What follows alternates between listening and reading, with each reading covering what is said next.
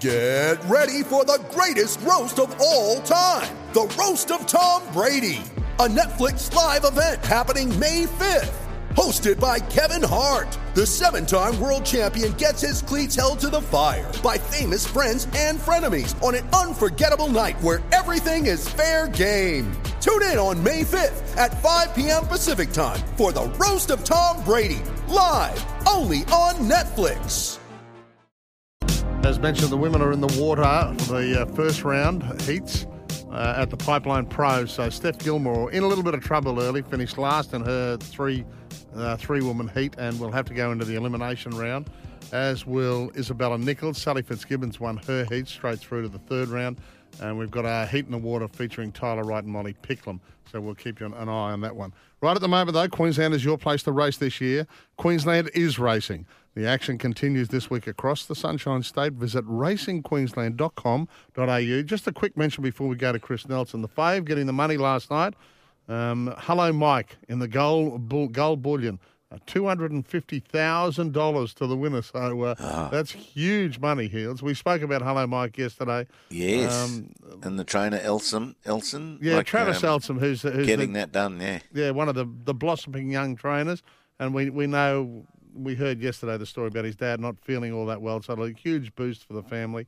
Uh, storming home. It was a dramatic finish, catching times three and J as J. So well done to the team involved with Hello Mike. Now, Chris Nelson, a very good morning to you. You're on the way down the highway as usual this time on a Friday morning. I am, and it's a, a good run. Good morning to you, Paddy. Good morning, Heels. Now, just uh, before we talk racing, Paddy, Mhm. of all the sports you've covered, and it's been well documented this week, have you covered surfing? Oh yes, in the early days a lot. The Stubbies Pro it was at Oh, Burleigh yeah. Heads. yeah, I used to spend the Geez, week down there. That was anymore? That, that was another delight. That uh, the, the surfing at the at the Stubbies Pro at Burleigh Heads and the uh, Hamilton Island Yacht Race Week. They were two of the uh, the highlights in Queensland. Uh, Yeah, and he, he probably called it I- from I the give top up, of I don't think- top. He pr- probably called Ah. it from the top of Oscar's seafood restaurant in the pavilions there. Yes. There was another rod I too. give up, Heels. I'm trying to find a sport that Paddy didn't cover. Well, there the- isn't We one. should find it, and he'll get, and the- his commentary in such early years, just coming from Bundaberg, was, "Oh, look at this big one." The- well, the other one, the other rod, was the uh, the Pacific 1000 powerboat race. We'd start up in Cairns and just Oh. slowly wend our way down the coast. That was, Yeah. it was just beautiful. Following Oh, how Stefan. tough's Yeah. that? Now we better get a couple of tips. How hot is it if you had to live in a Okay, stable all in the last week, please, Chris? Oh, very hot, I'd say. Heels, I tell you what, my air conditioner's been going full bore, hasn't it been turned off. Uh, my wife makes sure of that. I don't know how these people up in Queensland cope with no air conditioning. I must. No. I don't know how Would- they do it. Would the stables, would the boxes have, you know, those fans that blow water spray out everywhere, all over them? Yes. Yeah. Yep. Righto. Yeah, they, they would have they would have fans in there, and some of them might have the water spray as well. But interestingly, uh, in Hong Kong, where the horses are treated probably better than some of the humans, they Yeah. uh, they have stalls with air conditioning and all that sort of thing. They're treated very well over there. But Okay. um, no, we don't go to those extremes here. But the horses, as we know, are very very well looked after. Now, find us a winner. Eagle Farm. No, we'll start at the sunny coast tonight if you Ah, like. Okay, of course. We'll take a winner anywhere. All right. I got a couple of good bets there. I think race. I'd certainly think race six, number six, Gap Year will win.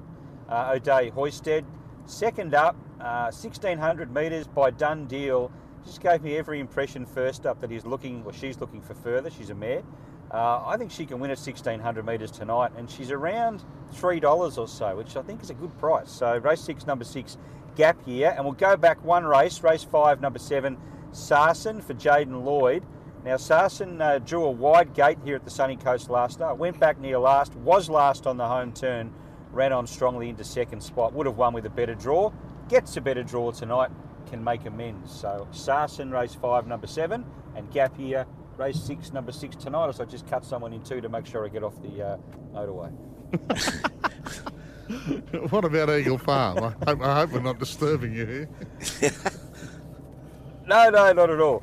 Okay, Eagle Farm. Well, it's a good meeting at Eagle Farm, but there's look. Well, there was an article I think Paddy we spoke about uh, earlier uh, in the paper about the favourites percentage wise winning at Eagle Farm. It's up near 40%. Yeah, Trenton Acres at 40% and only second to um, Flemington, which is, sits at 43 for favourites winning. So uh, it debunks a few critics Yeah. of the track right at the moment, doesn't it?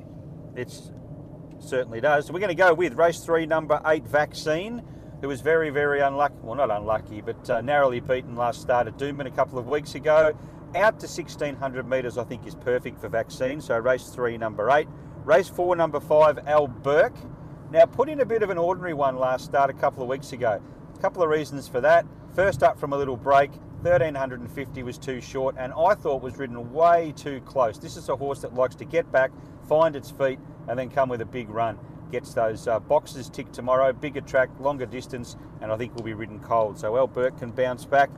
Uh, look, King Kappa should win race seven, number five, but he's probably going to be in red figures. But he looks the good thing of the day. If you can secure something black figures, you'll be doing very, very well. So if you stick with those three, you should have a winning day. Brilliant, thank you, mate. Time is uh, against us. It's 6.53 and I know you'll have your show a little later on. That's what you're coming down for right now.